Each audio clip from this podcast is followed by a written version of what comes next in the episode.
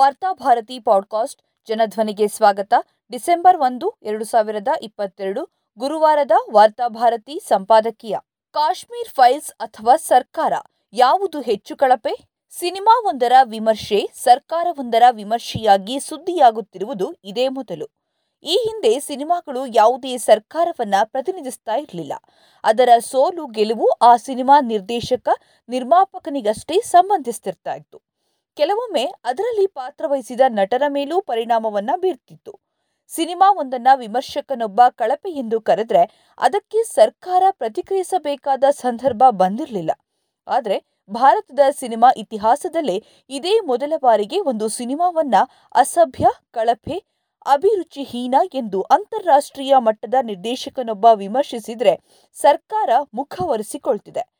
ಕಲೆಗೆ ಸಂಬಂಧಪಡದ ರಾಜಕಾರಣಿಗಳು, ಅಧಿಕಾರಿಗಳು, ರಾಯಭಾರಿಗಳು ಅದಕ್ಕೆ ಪ್ರತಿಕ್ರಿಯಿಸಬೇಕಾದ ಸ್ಥಿತಿ ನಿರ್ಮಾಣವಾಗಿದೆ.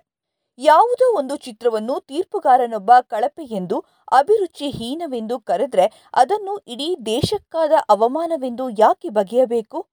ಅದರ ಅವಮಾನವನ್ನು ಹೊತ್ತುಕೊಳ್ಳಬೇಕಾದುದು ಆ ಚಿತ್ರದ ನಿರ್ದೇಶಕ, ನಿರ್ಮಾಪಕರು.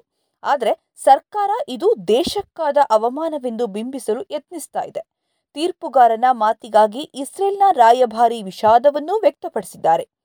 ಪಥೇರ್ ಪಾಂಚಾಲಿ, ಅಂಕುರ್, ಸಲಾಂ ಬಾಂಬೆ, ಉತ್ಸವ್ ಮೊದಲಾದ ಸಿನಿಮಾಗಳ ಮೂಲಕ ವಿಶ್ವ ಮಟ್ಟದಲ್ಲಿ ಭಾರತ ತನ್ನನ್ನು ತೆರೆದುಕೊಂಡಿದೆ.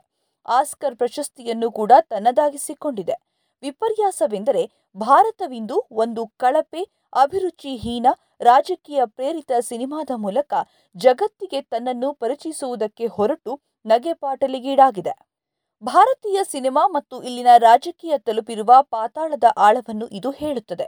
ರಾಜಕೀಯದೊಳಗೆ ಸಿನಿಮಾ ಮಂದಿ ಮತ್ತು ಸಿನಿಮಾದೊಳಗೆ ರಾಜಕೀಯ ಮಂದಿ ತೂರಿಕೊಂಡ್ರೆ ಏನಾಗಬಹುದು ಎನ್ನುವುದಕ್ಕೆ ಕಾಶ್ಮೀರ್ ಫೈಲ್ಸ್ ಪ್ರಕರಣ ಅತ್ಯುತ್ತಮ ಉದಾಹರಣೆಯಾಗಿದೆ. ಕಳೆದ ಹತ್ತು ವರ್ಷಗಳಿಂದ ರಾಜಕೀಯ ಉಗುರುಗಳು ಸಿನಿಮಾದ ಸೂಕ್ಷ್ಮತೆಯ ಮೇಲೆ ಮಾಡಿದ ಗಾಯ ಆಳವಾದುದು. ಸಿಬಿಎಫ್ಸಿಯಲ್ಲಿ ಹಸ್ತಕ್ಷೇಪ ಎಫ್ಟಿಐಐಯ ನಿಯಂತ್ರಣ, ರಾಷ್ಟ್ರೀಯ ಪ್ರಶಸ್ತಿ ವಿತರಣೆಯಲ್ಲಿ ರಾಜಕೀಯ, ಇವೆಲ್ಲವೂ ಭಾರತೀಯ ಸಿನಿಮಾದ ಗುಣಮಟ್ಟದ ಮೇಲೆ ತೀವ್ರ ದುಷ್ಪರಿಣಾಮ ಬೀರಿತು. ಪ್ರಯೋಗಶೀಲತೆ ನಿಂತ ನೀರಾಯಿತು.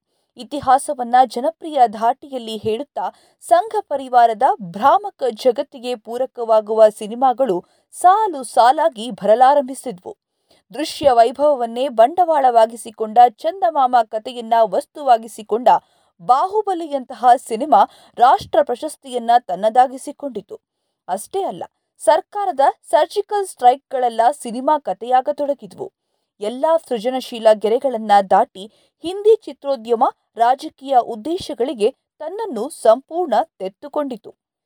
ಸೃಜನಶೀಲ ಕಲಾವಿದರು, ನಿರ್ದೇಶಕರು ಬಾಯಿ ತೆರೆಯಲು ಅಂಜತೊಡಗಿದ್ರು. ಮಾತನಾಡಬಾರದವರು ಮಾತನಾಡತೊಡಗಿದ್ರು. ಇಂದು ಹಿಂದಿ ಚಿತ್ರೋದ್ಯಮ ಸರ್ವನಾಶವಾಗೋದ್ರಲ್ಲಿ ಸರ್ಕಾರದ ನೇರ ಪಾತ್ರವಿದೆ. ಅಕ್ಷಯ್ ಕುಮಾರ್ನಂತಹ ನಟ ಪ್ರಧಾನಿ ಮೋದಿಯವರನ್ನ ಸಂದರ್ಶನ ಮಾಡುತ್ತಾರೆ. ಸರ್ಕಾರದ ಜನಪ್ರಿಯತೆಗೆ ಸಿನಿಮಾವನ್ನ ಮಾಧ್ಯಮವಾಗಿ ಬಳಸಿಕೊಂಡ ಮೊದಲ ಪ್ರಧಾನಿ ನರೇಂದ್ರ ಮೋದಿ.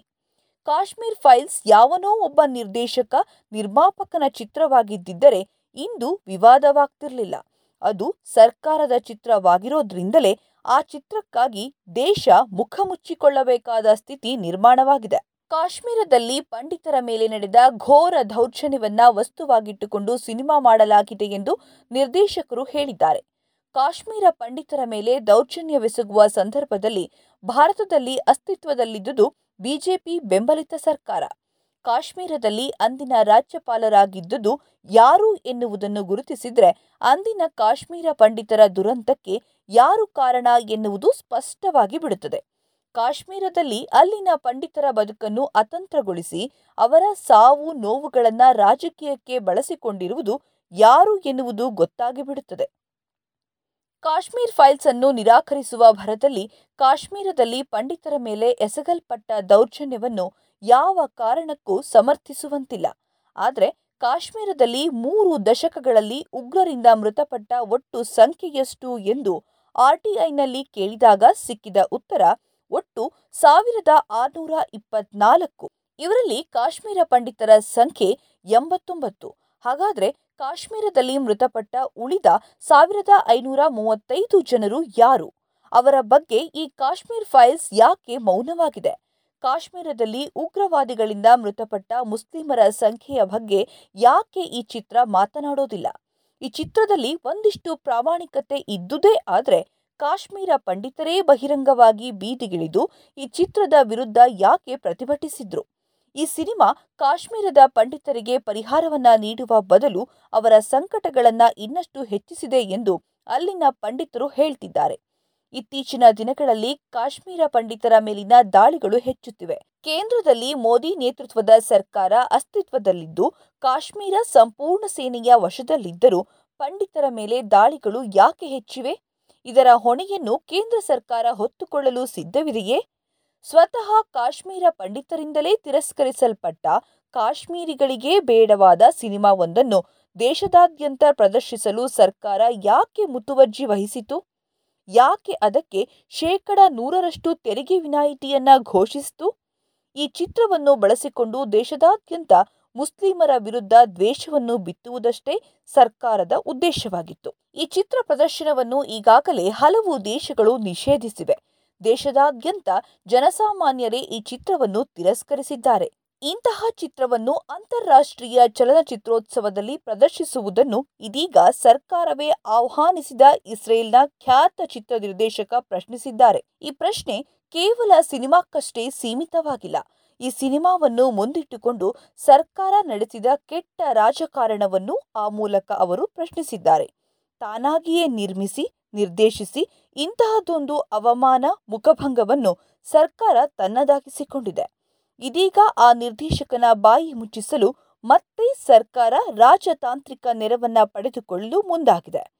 ಕಲೆಗೂ ಕೊಲೆಗೂ ವ್ಯತ್ಯಾಸವಿದೆ. ಕಲೆಯ ಹೆಸರಿನಲ್ಲಿ ಕೊಲೆಗಳನ್ನು ವೈಭವೀಕರಿಸಿ ಜನಸಾಮಾನ್ಯರನ್ನು ಇನ್ನಷ್ಟು ಕೊಲೆಗಳನ್ನು ನಡೆಸುವುದಕ್ಕೆ ಪ್ರೇರಣೆ ನೀಡಿದ ಸರ್ಕಾರಕ್ಕೆ ಭಾರತದ ಮಿತ್ರ ದೇಶವಾಗಿರುವ ಇಸ್ರೇಲ್ನಿಂದ ಬಂದ ಜ್ಯೂರಿಯೊಬ್ಬರು ಅಂತಾರಾಷ್ಟ್ರೀಯ ಚಲನಚಿತ್ರೋತ್ಸವದಲ್ಲಿ ಬುದ್ಧಿಮಾತು ಹೇಳಿದ್ದಾರೆ. ಅಶ್ಲೀಲ ಮತ್ತು ಕಳಪೆ ಎಂದು ಆತ ಕರೆದಿರುವುದು ಕೇವಲ ಕಾಶ್ಮೀರ ಫೈಲ್ಸ್ ಚಿತ್ರವನ್ನು ಮಾತ್ರವಲ್ಲ, ಅದನ್ನು ಪ್ರಾಯೋಜಿಸಿದ ಸರ್ಕಾರವನ್ನು ಕೂಡ.